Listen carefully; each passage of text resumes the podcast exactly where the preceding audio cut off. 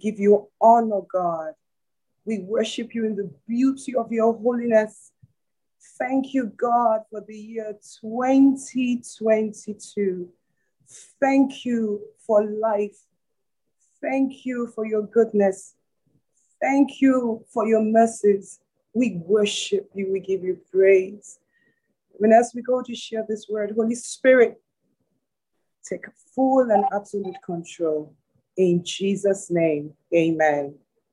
I want to wish you all a very happy new year. It's so exciting to be here. This is the very first Wings of the Sun for the year 2022. And I want to tell you about my genealogy. I want to let you know where I come from. I want to tell you about my genes. And as I'm telling you about who I am, my identity, where I'm from, I hope, I believe, and I pray that you yourself will begin to think about your own genealogy. I'm not talking about my natural genes. I'm not talking about my natural genealogy. I'm not talking about Rose, born in the natural, but I'm talking about who my father is, who my God is. That's who I resemble. I once saw a caption of a lion and a picture, and under it, the grass was so dry. and under the caption, it was written there no matter the condition of the jungle, this was a huge male lion in, in the picture, no matter the condition of the jungle, even when there is no prey, I will not eat grass. It is not a question of pride. It is who I am. The lion was never meant to eat grass. So when there is no prey, he stays true to who he was created to be in his genes.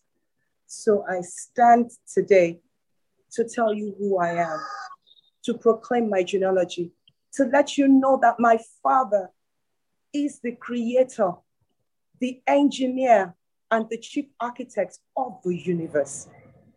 To tell you that my father is the Elohim who made something out of nothing, who created everything. That is who I'm connected to. I've come to let you know. And it can also be seen in the book of First John 5:18 that I am born of God.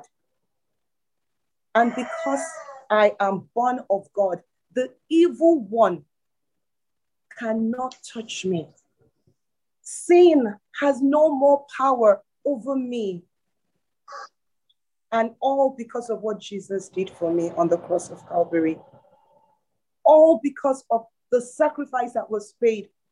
You see, my Father was so rich in mercy. He is so rich in mercy because of the great love that He has for me. Even when I was dead in trespass, when I was dead in sin, He made me alive together with Jesus.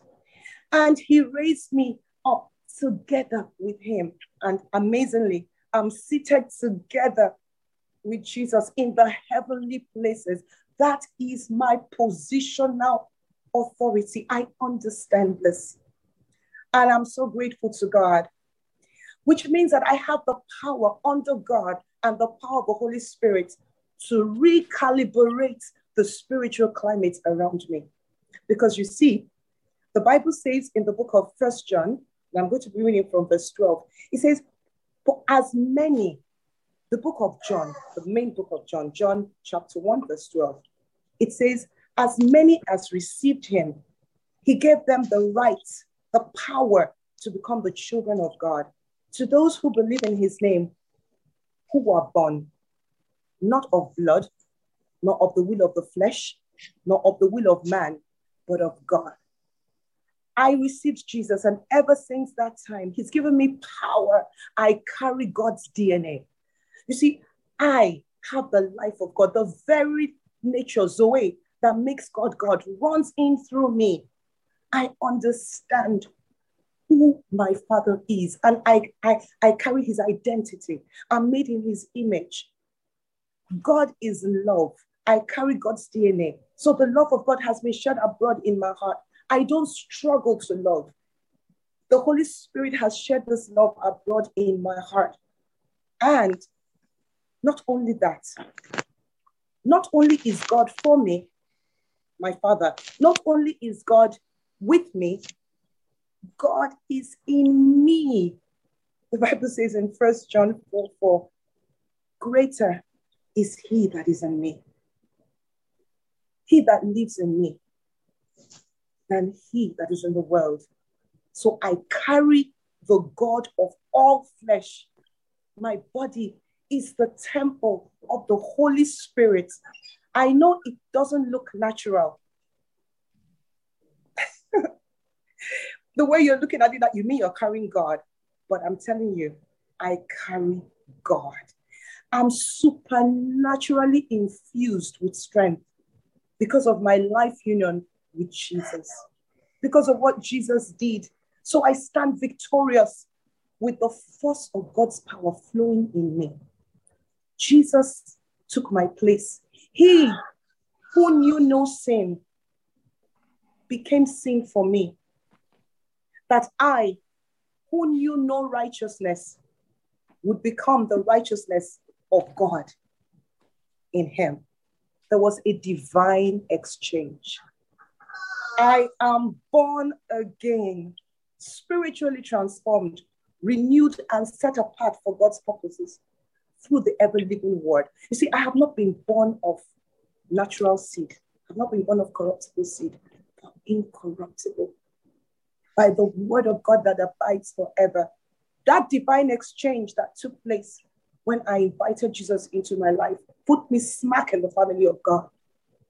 Jesus became sin that I might live. Jesus was cursed that I might be blessed. And I am blessed. I'm empowered to succeed. I'm empowered to prosper. He had my sicknesses and diseases put on him that I might be healed. He was condemned that I might be justified. He took on shame that I might be glorified. He took on humanity that I might take on divinity. I am a new creation in Christ Jesus. The Bible says a new species of beings that has never existed before. Hmm. I have my slate clean. Every criminal record has been wiped clean. Every handwriting of ordinance that was against me, that spoke against me, has been blotted out, has been wiped away, has been cancelled, and has been nailed to the cross of the Lord Jesus Christ. I stand victorious. When I come into God's presence, He is my Father. I carry His DNA. I don't come timidly because of the blood of the Lamb makes me come boldly onto that throne of grace to obtain mercy, to find grace to help in time of need. I want you to know part of my heritage is the fact that I'm an ambassador. Yes, because Second Corinthians 5:20 says, I am ambassador for Christ. I am a certified, this is certified, not just by word. I am a certified brand ambassador a plenipotentiary of Jesus Christ. So, what it is, what this actually means is, even though I'm in the world, I'm not of this world. I'm a citizen of heaven. Look, I'm royalty. I'm a royal priesthood. You see, and my own kind of ambassadorship is not that of just being a figurehead. I have been given authority. I have authority on earth. I have kingly authority. I have veto power. Whatever I bind on earth is bound in heaven. It was handed over to me. Jesus gave me, he said, I give you the keys of the kingdom of heaven, keys to open any and every door. Hallelujah. Amen. Whatever I disallow on earth is disallowed in heaven. No wonder the whole of creation is waiting for my manifestation and manifestation of the sons of God. We hold the key So I cannot be intimidated at all. I, I have been given the God given ability to enact and enforce legislation because I decree a thing and it is established unto me. So I recalibrate the atmosphere around me. From my position seated in heavenly, in the heavenly places, demons are subject to me in the name of Jesus. I resist the devil and he flees from me. the Bible tells me that in Psalm 8, it says, I have a crown. It's not an earthly crown, not crown made of gold and diamonds or earthly things like that. Every human crown is laid at the feet of Jesus, but this crown is a crown of glory. The Bible says in that Psalm 8 from verse 5, it says, He has crowned me with glory and honor. I am crowned with loving kindness and tender mercies. He's given me dominion. I am like my Father in heaven. He's given me dominion. He's put all things under my feet. And not only that, not only that, I said I'm royalty. I'm a royal priesthood, a chosen nation, a holy person set out. I have been given angelic assistance. I wasn't just sent here as an ambassador without enforcement. The angels of God encamp around me and deliver me. The angels of God, they accompany me everywhere I go in God's will and purpose. They defend me, they protect me, they bear me up in their hands. I do not even dash my foot against any stone. So, with boldness and by the blood of Jesus, I overcome the devil. I refuse to be intimidated. I refused to be marginalized. I refuse to be stigmatized. I refuse to be dominated by the devil, for I know who he has made me. I stand boldly, not in my own strength, but I'm strong in the grace that is in Christ Jesus. Yes, after Adam died, the glory went away. For the Bible says we've all sinned and fallen short of the glory of God. But I stand today to tell you that I arise and I shine. For my light has come. The glory of the Lord is risen upon me. His glory is seen upon me. I carry God's DNA. This is my genealogy. This is my genes. This is who I really am. I stand this year, 2022, understanding who I am, re emphasizing in my mind, in my vitality, in my thoughts, in my action. I rise in prevailing power. I rise to stand and possess my possession. I rise to occupy. I rise to be all God has called me to be. In Jesus' name. Hallelujah. Praise Jehovah. We want to see your glory revealed in this place, Spirit of the living God. We do not seek your hand, we seek your face because we want to know you. We want to see your glory revealed not only in this place, but also in our lives. Hallelujah. Praise the Lord. It is wonderful to be on wings in the sun again this year, 2022. I say Happy New Year to all of us. Hallelujah. And we must not take the goodness of God for granted. No, not at all. For our Lord, our Savior, our King, the God of our lives, He has been good to us. Yes, He has been marvelous in our lives. And to this we say, Glory, hallelujah. Thank you, Jesus. We just want to say thank you for your goodness, for your love, for your mercies. We just want to say thank you. Thank you for this new year. We do not take it for granted that we are here in 2022. No, we don't. We do not take it for granted that we have not recorded any losses. We do not take it for granted. We glorify your name, Jehovah. We worship you. We praise you. We thank you.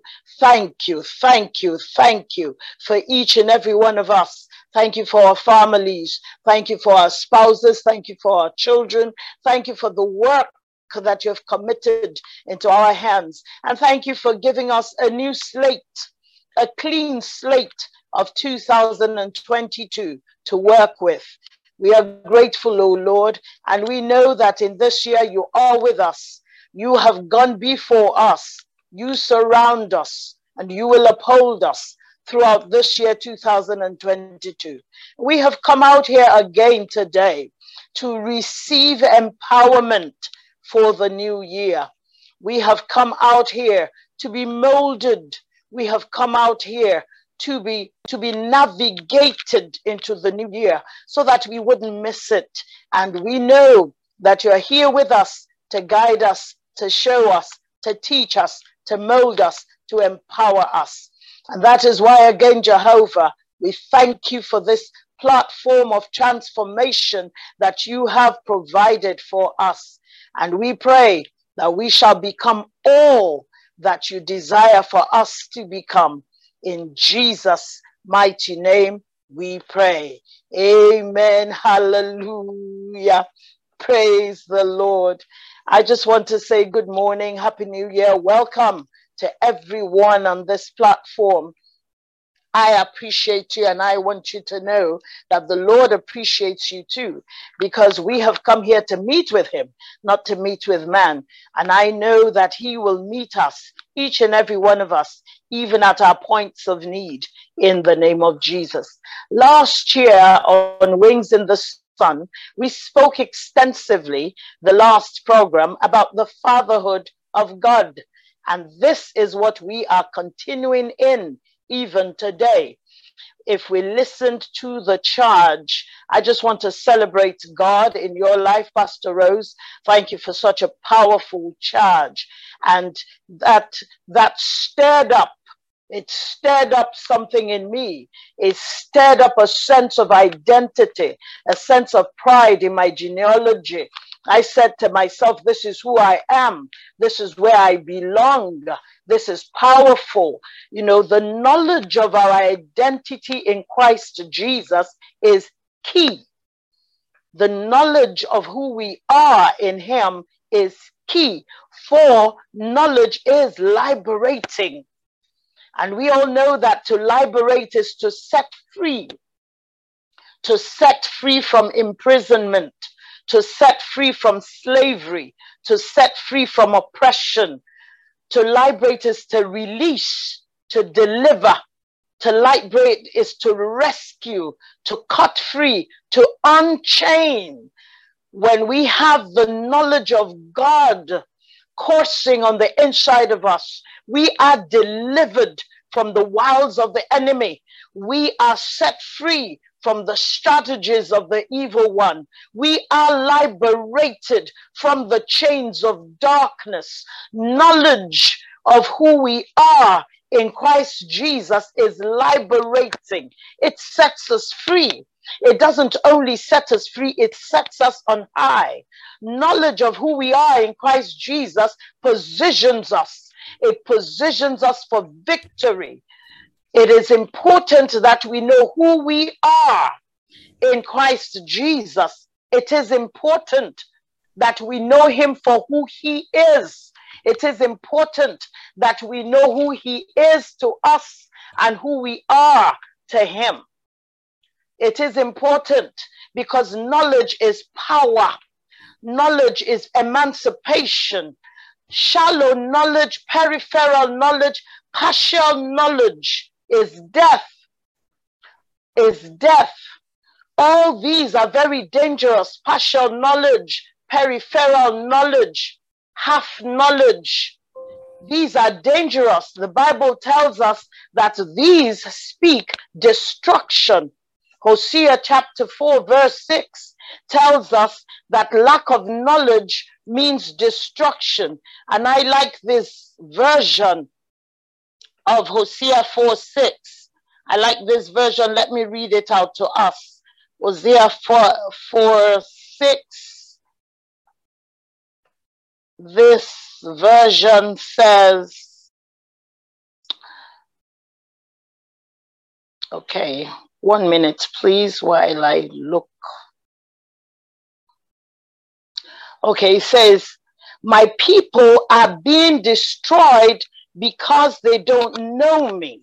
Since you priests refuse to know me, I refuse to recognize you as my priests. Since you have forgotten the laws of your God, I will forget to bless your children. The Bible says we are kings and we are priests. We are kings and we are priests. But when we forget who God is, when we do not know who He is, when we don't have the full knowledge of who God is, the Bible says we are being destroyed. And not only that, because we refuse to know him and recognize him as who he is, he says he will refuse to recognize us as his priests. So knowledge is key. Knowledge of who we are in Christ Jesus, who we are to God, who God is to us is key. It's emancipation, it's power, and it also positions us where we ought to be.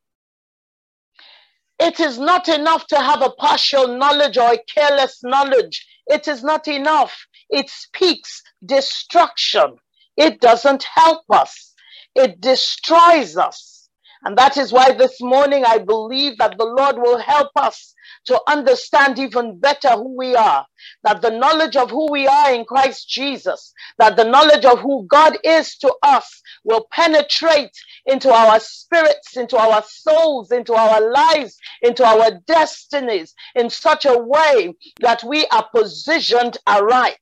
Ephesians chapter 4 from verse 11 to 14 says, So Christ himself gave the apostles, the prophets, the evangelists, the pastors, and teachers to equip his people for works of service so that the body of Christ may be built up until we all reach unity in the faith and in the knowledge of the Son of God and become mature, attaining to the whole measure of the fullness of Christ.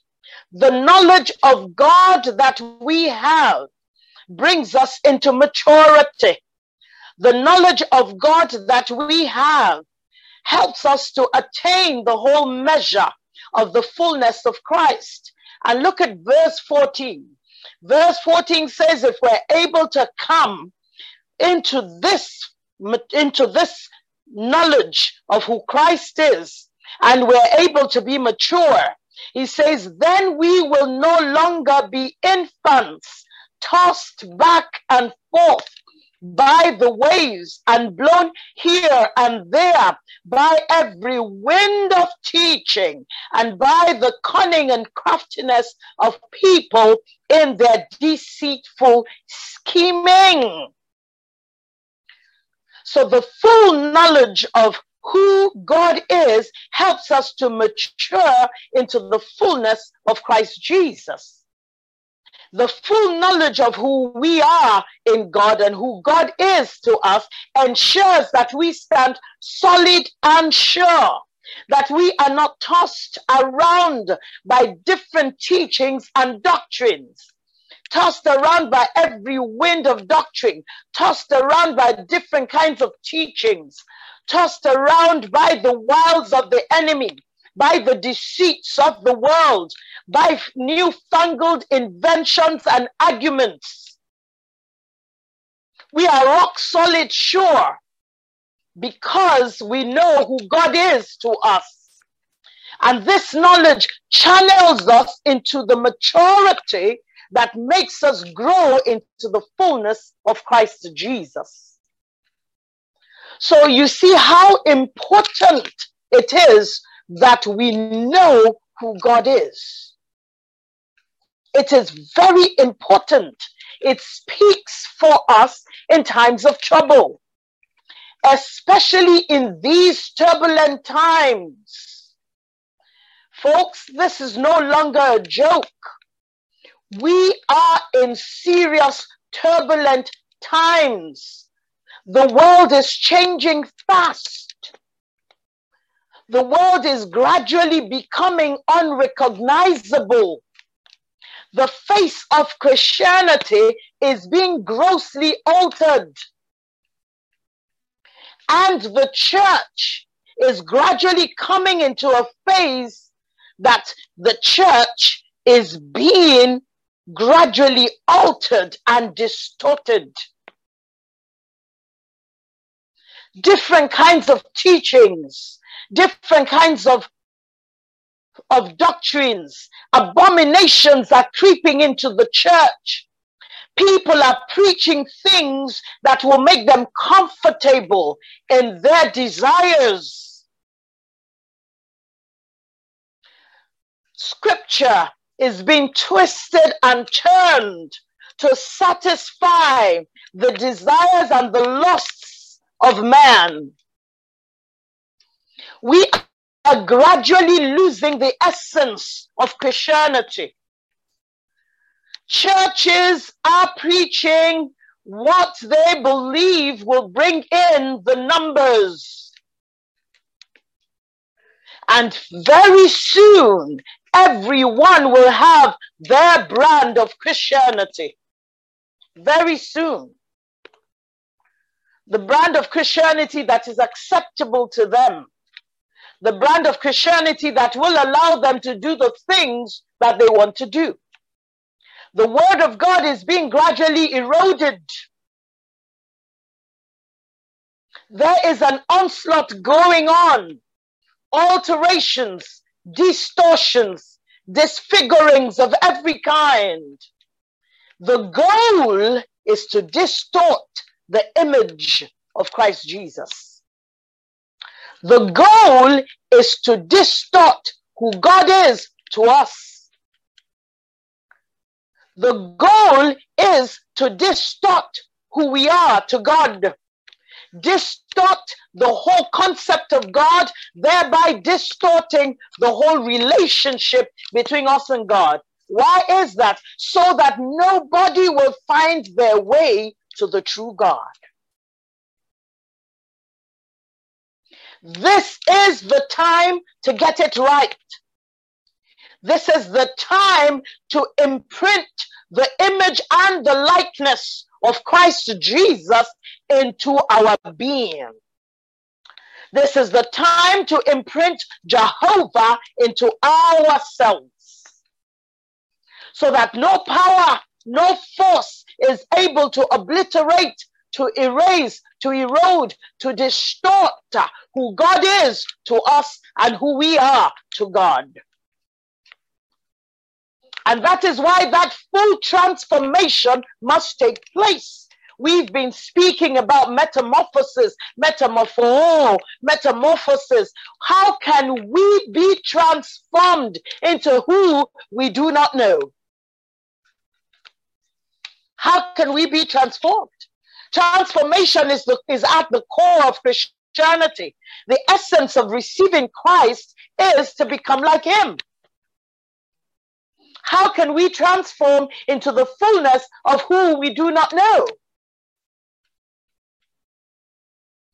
So before we can talk of transformation into the fullness of Christ, before we can talk of transformation into the image and the likeness of Christ, we need to know who we are transforming into. We need to be able to recognize him, or else we will transform into something that is different from the intentions of God. And that is what is gradually happening. You see Christians and you do not even recognize what it is that they're talking about. You don't even understand them. They are raving, yeah, shouting and screaming, and you don't understand.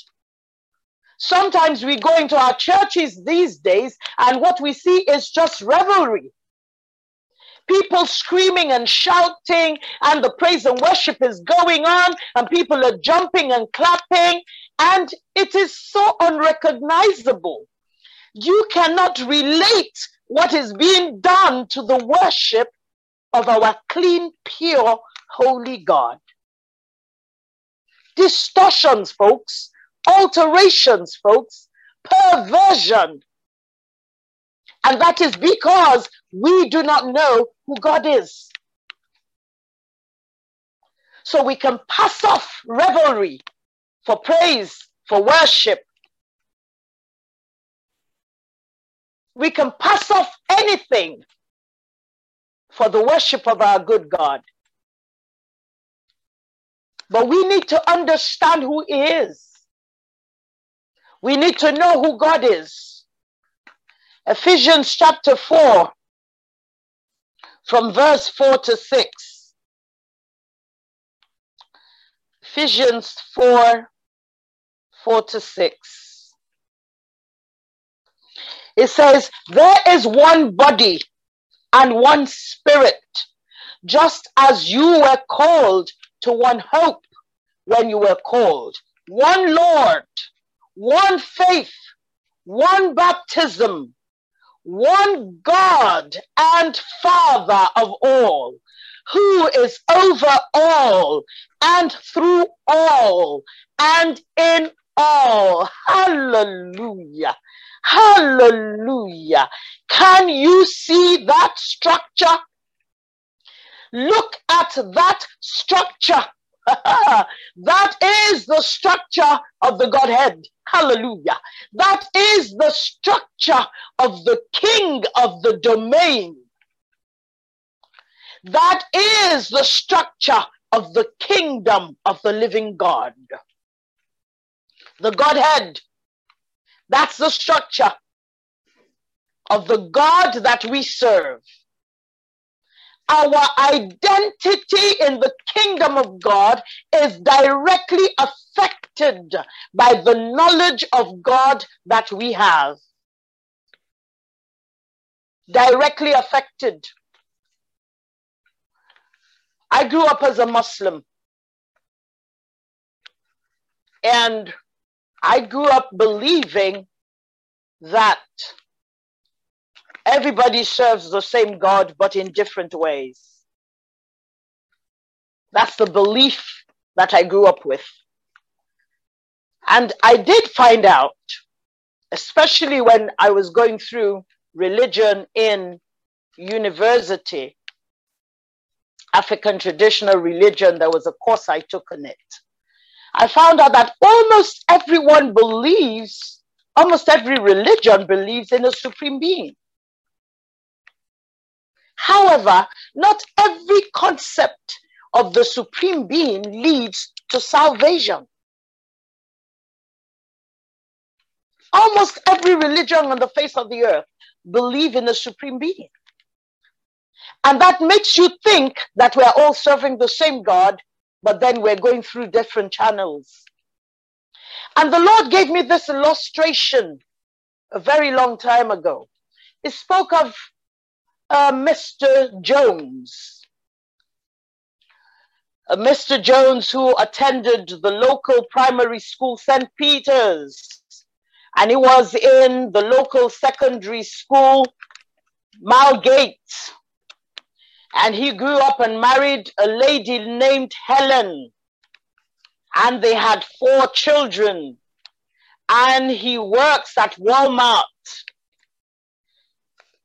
and somebody else comes along and says, Oh, you know Mr. Jones? Yes, I do know Mr. Jones. Oh, we went to school together. We were in St. Peter's together. And then when he moved on to secondary school, you know, all the information was tallying. At the end of the day, the two of us found out that we're talking about the same Mr. Jones. This is this primary school. This is the secondary school he attended. This is how old he is. He's married to Helen. He walks in, he works in Walmart. They live in Kent. And the information was telling until someone said, Oh, yes, Mr. Jones. Oh, my goodness. Wonderful man. I saw him yesterday and the other person. Come on. Okay, want to eat now? Yes.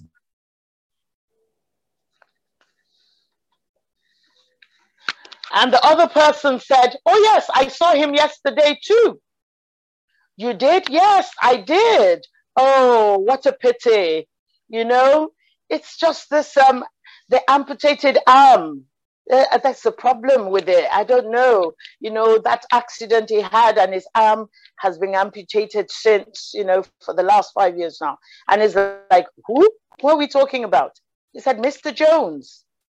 He said, Mr. Jones, this same Frederick Jones? He said, Yes, Frederick Jones. When did you say you saw him last? I saw him yesterday afternoon. Said, Well, I saw him yesterday evening. Yes, but he has an amputated arm. He says, No, Frederick Jones does not have an amputated arm.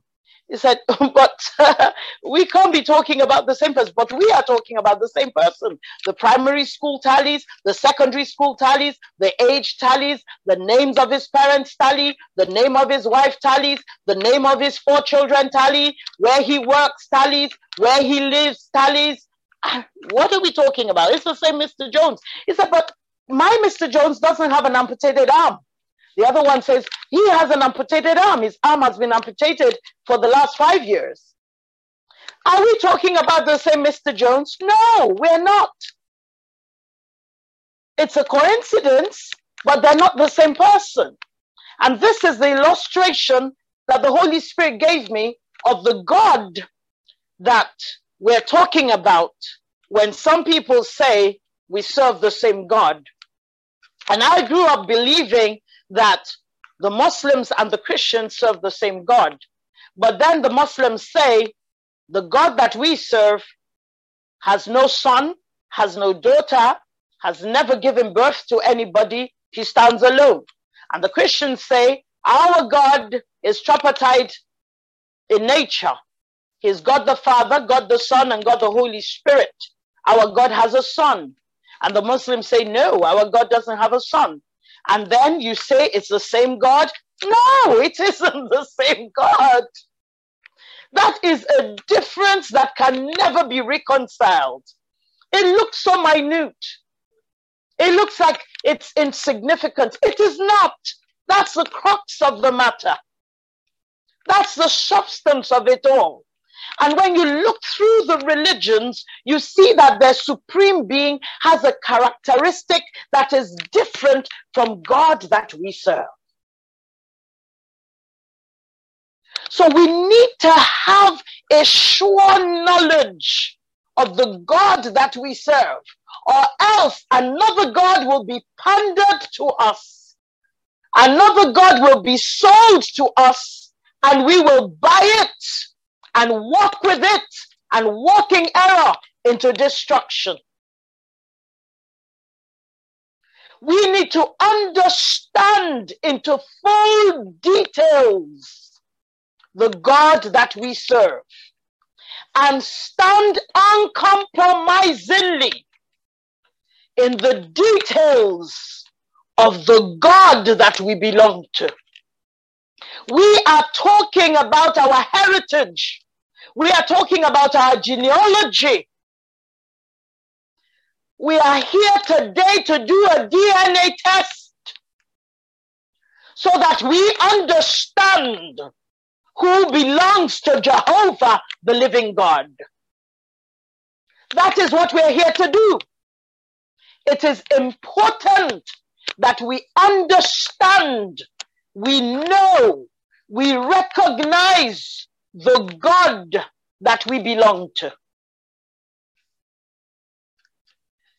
If we are not careful, the knowledge of the God who is called Jehovah will be eroded from us, from our spirits, from our souls. And then we'll be serving a strange God. Do you ever wonder why Jesus himself said in Matthew chapter 16, and he asked when he was talking to the disciples, he says, What knowledge of me do you have? Isn't that what he said? He said, What, who do the people say I am? Who do they say I am? He was cross checking. Do they realize who I really am? Did you, did you see what happened? The Pharisees and the Sadducees have been serving God for centuries. And yet God stood in front of them and they couldn't recognize him. Why is that? There was a disparity. God stood in the flesh. Remember when the disciples were walking after Jesus had died and resurrected, and they were walking, and a stranger came up to them and started to speak to them. They were not sure of who he was, but there was something that was happening on the inside of them. There was something that was happening to them as Jesus walked and talked to them. Something was happening in their spirits. There was a stirring up because the King of Glory was walking with them. Something was happening on the inside of them. And by the time they recognized that it was Jesus, they said, Aha, we knew it. There was something that was happening in us while he spoke to us.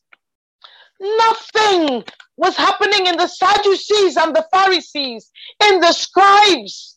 In fact, what was happening in them was anger and revulsion as Jesus the Christ as Jesus, the recognizable face of the living God, stood in front of them. They couldn't recognize him. And the reason why God the Father sent Jesus the Son was so that people would recognize him. That was the reason why he sent Jesus. This is my recognizable face. The Bible says Jesus is the express image of the living God. So he sent Jesus so that we can see him in the flesh. And the custodians of the law couldn't even recognize him. Why? They already had a distorted concept of who God was or of who God is. And that is why we're here this morning to remove every distortion. Because we live in turbulent times and it's going to get worse. We need to be able to carry the correct perspective of the God that we serve, of the King of the domain of the living God, the Almighty God, God the Father, God the Son, and God the Holy Spirit, the indivisible God. Folks, the fatherhood of God is without compromise and it is without question. We must follow the structure. We must believe the structure. We must accept the structure. This is the structure that makes us who we are. It is in this structure that we get our identity. The structure of God the Father, the structure of God the Son, the structure of God the Holy Spirit. We must understand that structure. Imagine not knowing who your parents are. Imagine. How confusing will that be? How demoralizing. How destabilizing. Not being able to identify with any family structure. That makes you anchorless. You have no anchor, no compass. You don't even know who to plug into. You don't know. You don't know who your parents are. You don't know who your father is. You don't know who your mother is. How destabilizing, how disorienting. Loads of people have been known to commit suicide because they were not able to find their biological parents. Some of them grew up in lovely foster homes. But you see, it wasn't enough for them. It wasn't enough for them. They're grateful to their foster parents. They will remain eternally grateful, but they just want to know where they truly come from. For some of them, it doesn't matter that they're dead. They just want a picture. They just want a structure. They want that connection. And they say, He is dead, but that's okay. Let me see a picture. Let me know so that I would have something to model my life after. The enemy of our souls, he does not want us to identify with God and model our lives after him. That is why he's doing his bestest to erode the true knowledge of God from our spirits and our souls. He does not want us taking up that image and that likeness of Jehovah, the living God. And you see, once there is a distortion, then the identity is lost. It's not the same person. Once there's an amputation, we are not talking about the same person anymore. We can't have the same Mr. Jones who doesn't have an arm in the morning and then he has an arm in the afternoon. No. Mr. Jones wakes up in the morning, his arm is cut off. And by the time he's going to the bed in the evening, he has an arm on. No. So once there is a slight distortion, it's not the same person anymore. Because everything must fit into the structure. There is a serious contention going on for that. And we must not let that catch us. We must not let that catch us. Because the enemy wants to make us an abomination and an offense to the living God. By the time Jehovah, the living God, Jesus the Christ, returns, he wants him to come and find a distorted church that doesn't look like him, doesn't look like his bride. And remember, Jesus himself said in, Matthew, in Luke 18 8, he says, will I still be finding, will I still find people standing on the rock when I come? will I still find faith? Will I be able to find resolute faith? Now, why did Jesus say that? Why did he say that? Why would Jesus say, by the time the Son of Man returns, would he be able to find faith that is resolute, that is standing on the rock? Because he knows that a lot would have happened to us. Folks, the kingdom of God is our inheritance. If you are born again, you have Jesus Christ as your personal Lord and Savior, then you are, the, you are a son of the kingdom. And if you are the, if you are a son of the kingdom, you must look like your father. You must carry the image of the living God. You must carry his likeness. If he bore you in the spirit, then you must look like him. If you are related to Jehovah by blood, then you must look like him. It means that you carry his DNA. So you must look like him, you must talk like him, you must behave like him. This is the time to get it right. We will no longer raise abominations in the church of the living God. This is the time to say no to distortions. God is my father. I am born of the living God. I must look like him. I love that. Divine nature affirmed. DNA. I love that. Thank you, Reverend Richard, for that. Divine nature affirmed. You must know that the blood of God courses through you. You have his genes, you have his cells. Therefore, you must perform like him. You must speak like him. You must talk like him. You must look like him. You must behave like him. And everything that you birth must carry the same genes.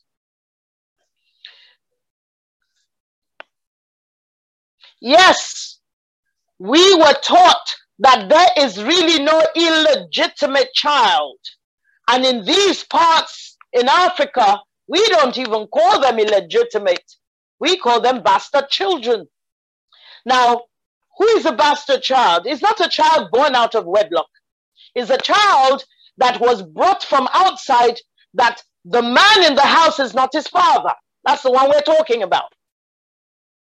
We're talking about a child that was seared by someone else and brought into the home to simulate a son in the home. That's the one we're talking about. We're not talking about children that were born out of wedlock. No. We're talking about the adulterous woman who goes out and sells a son by another man and passes him off as the son of the home. Now that's a bastard child. now we are not bastard children. No, we're not. We're not spawns of the devil. We are children of the living God. Now, if we're children, we have a father. Every child has a father. We must recognize the fatherhood of God is without question. It was God the Father that sent God the Son. And He gave us God the Holy Spirit. We must understand the structure. We must identify with it. We must embrace it. We must plug into it. The fatherhood of God is unquestionable, it's without question.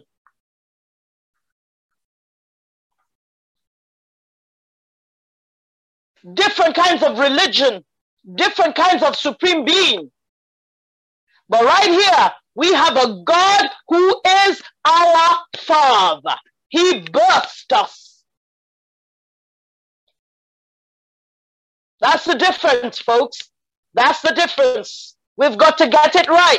And that difference is extremely significant. His blood courses through me. And that's why the, the table of the Lord is so important because that connection is ongoing until Jesus returns.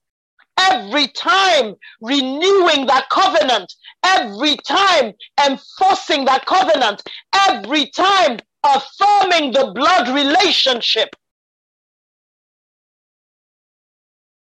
Drinking the blood of my Father at all times, making sure that his blood courses through me. That is the God that we serve, folks. Making sure that his divine nature is poured into me at all times. Plugging into him in the spirit, downloading his mind into my mind. Hallelujah. Abiding in his word eating of his flesh. Hallelujah. We cannot compromise on these things in these times, folks. They are important. This is who we are. The disconnect is taking place right before our eyes. We must not let that disconnect happen in our lives, in our communities, in our homes, in our children, in our cities, in our nations, in our world. We must not allow that disconnect on a daily basis, the enemy of our souls is disconnecting men from Jehovah, the living God. We must not allow that disconnect to take place, not in our lives, not in our children's lives, not in our homes, not in our communities, not under our watch. We have to stand firm in our identity. It's important. It is important. We are children of the living God. We are children of Jehovah the Most High. We are not recruits into the kingdom of God.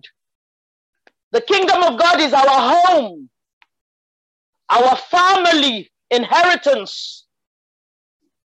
The kingdom of God is our source.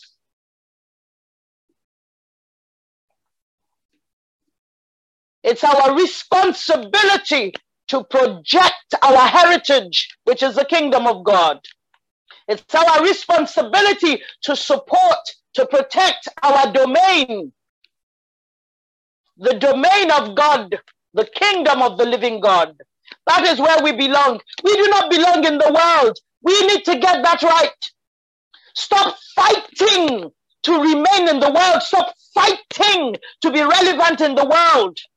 Fight to be relevant in the kingdom of the living God. That is our home. That is our source. That is our inheritance. This world as we know it is passing away. It is coming to rot on a daily basis. Fight to remain in the kingdom of the living God. Don't fight to be relevant in the world.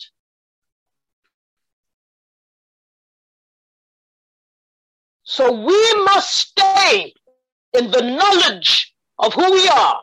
We must stay recognizing and and relating to the king of the domain as our father.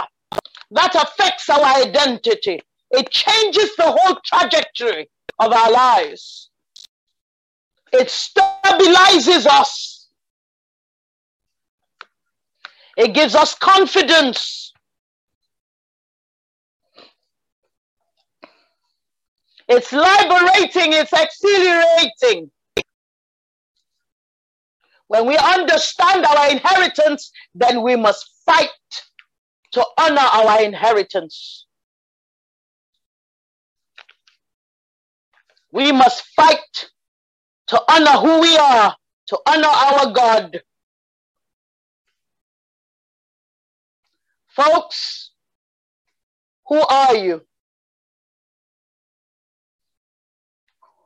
Who are you? Who do you belong to? Whose are you?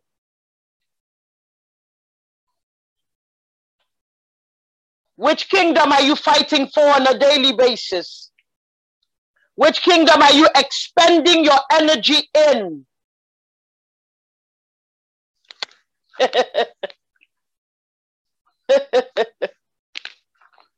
Who are you fighting for? What are you fighting for? Can you boldly strike your chest anywhere you are at and say, This is who you are? Are you a coward? Can you boldly say, I am the son of my father? The three Hebrew boys, they were not afraid. The fiery furnace was right there. They were not afraid to beat their chest and say, This is who we are. We bow only to our Father. We wouldn't bow to you. They were not afraid. Are you afraid? You know why you're afraid? Because you don't know who you are. You don't know who your Father is. If you understand that He's the God of all flesh, is the God that sits upon the circles of the earth doing as he pleases. If you understand that he's the high and lofty one that inhabits all eternity, if you understand that he's the owner of the cattle upon the thousand hills, that the silver is his and the gold is his, if you understand that he's the God that holds the heart of all men and he turns it whither way he wishes, he loves, he likes like a stream of water, then you will be confident in him. You wouldn't fight with men like a mere man. You would know who you are. You will understand the power and the strength that you are. Imagine if you suddenly discover that you you are you are Biden's son or, or daughter Imagine. Imagine the confidence you would have. The president of, of the United States of America. I'm his daughter. I'm his son. Imagine the confidence. Imagine the pride. Imagine the, the you can't touch me. The you can't touch me ambience that you will carry around. Imagine. Why? Because you know who you are. So, do you really know who you are? We are talking about the God of all flesh right here. We're talking about the God who holds the whole of creation in the palm of his one hand. He's your father. He's my father. Are you walking and talking and behaving without confidence? If you understand who you are, you wouldn't touch sin. You wouldn't compromise. The reason why we compromise is fear. We want this, we want that, we can't get it. We're not sure if it's ever going to come. And then we touch the things that we ought not to touch. We do the things that we ought not to do. We say the things that we ought not to say. Because we don't trust the God that we say is our Father. We don't trust Him to get it. So we go ahead and begin to manipulate to get what we believe that we need. But if you know who your Father is, you don't need manipulation. All you need to do is talk to your Father. You have a problem with someone, you don't need to fight with the person. the heart of the Lord is in the hand of the Lord. The heart of the of man is in the hand of the Lord, and he turns it whichsoever way he wills, like a stream of water. So you talk to the Lord. Oh, Father, I'm having a problem with the Jose right now. I need you to please speak to her for me. I really don't understand it. I don't know if it's me. I don't know if it's her. But you see, we have a problem. I need you to sort this. Because the heart, because the Joseph's heart is in your hand. My heart is in your hands. So, Lord, I need you to touch me and to touch Joseph and teach us, lead us, guide us, help us to do the right things. You don't believe in him. That's why you would rather fight the person than talk to God who holds the heart of the person in his hands.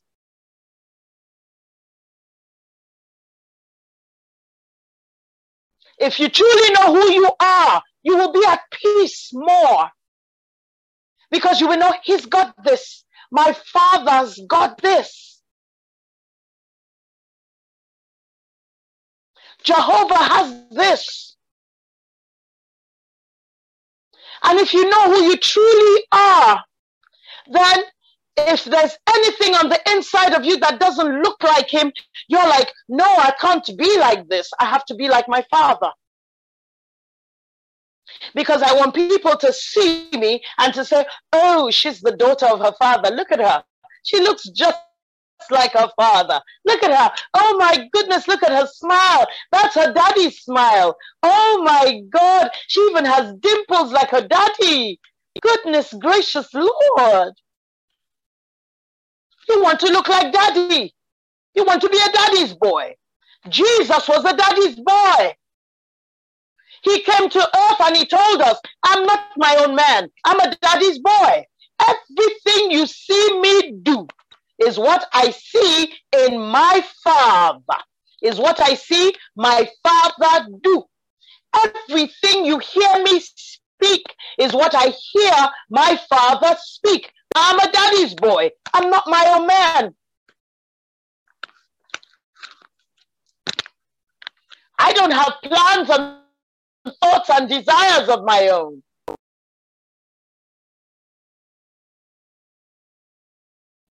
Yes, sir. Like father, like son. Can we say the same of you and I? Are we like our father? Folks, it's time to get it right. The world is entering into a distortion that we have never seen the likes before. The stability of our world depends on you and I. We have to begin to look more like our Father. How can we look like Him if we do not understand the relationship that we have with Him?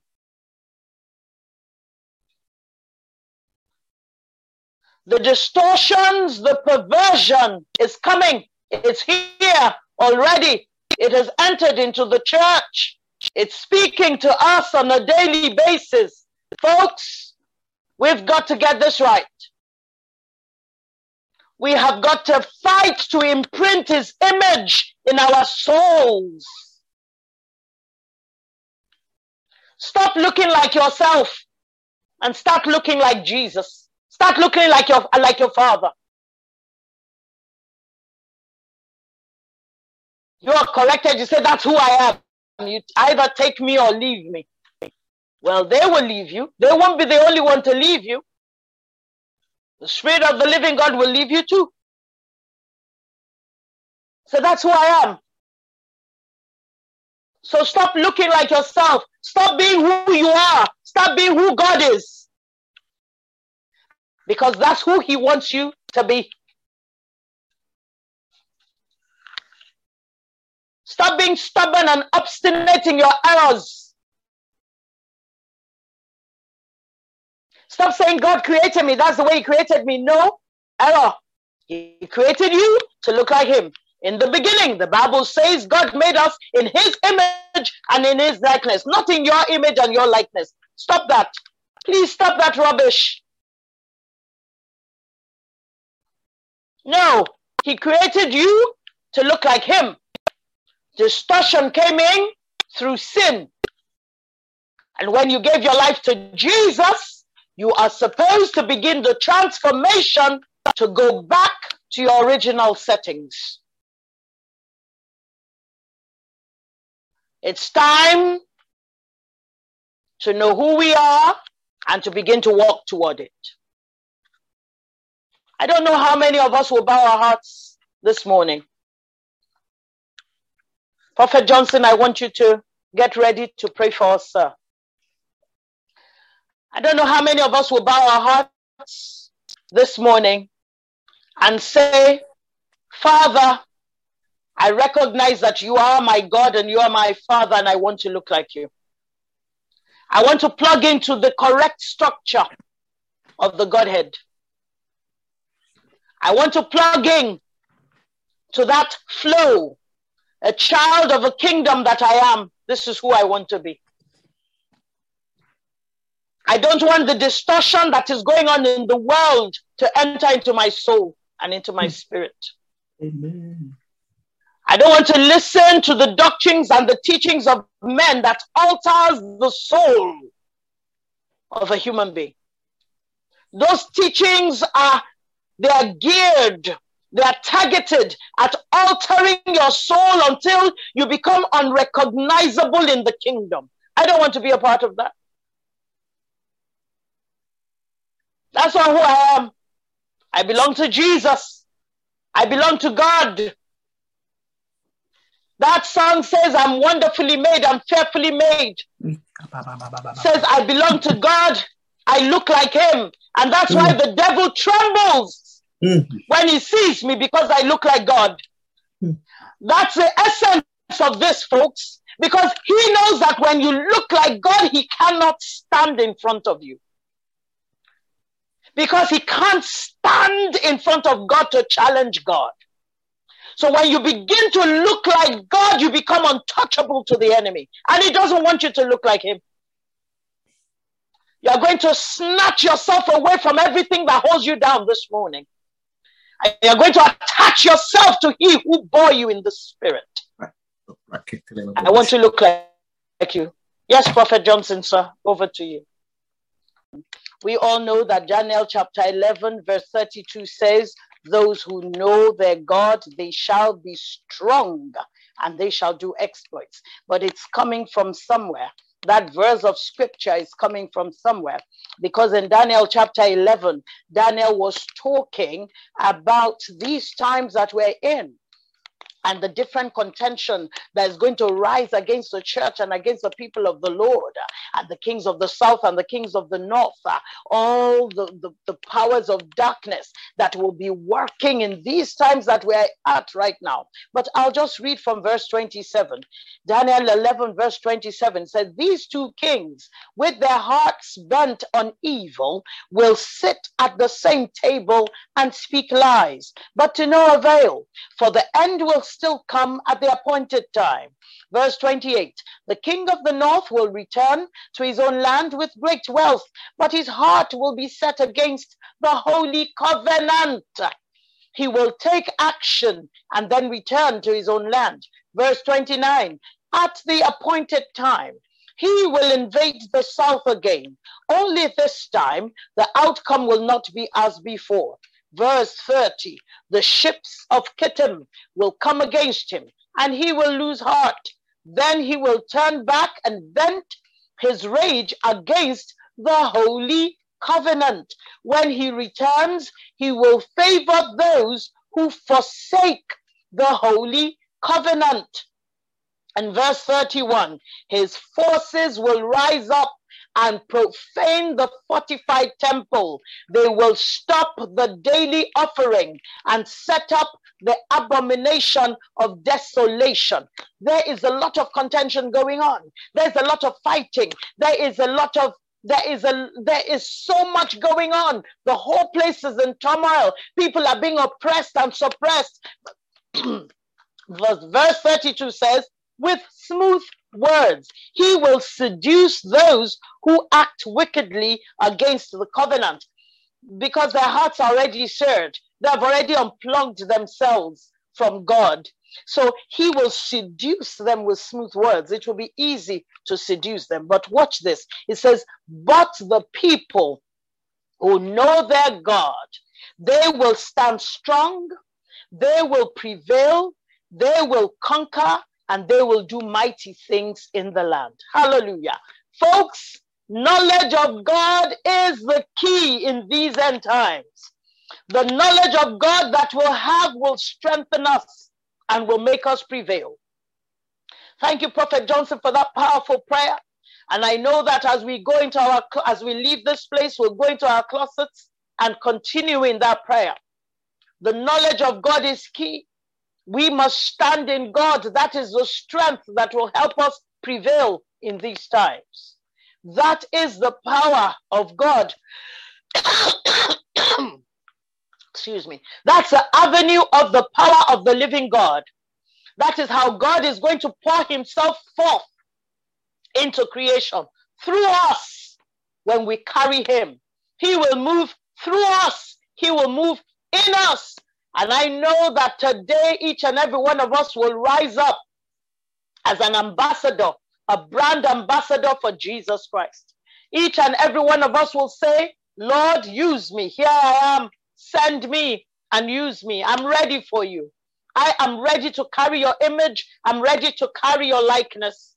I plug into you. I connect into you. You are my God. You are my Lord. You are my King. You are my Maker. I am your son. I'm your daughter. I belong to you. I'm a citizen of the kingdom of heaven. I'm a child of the kingdom.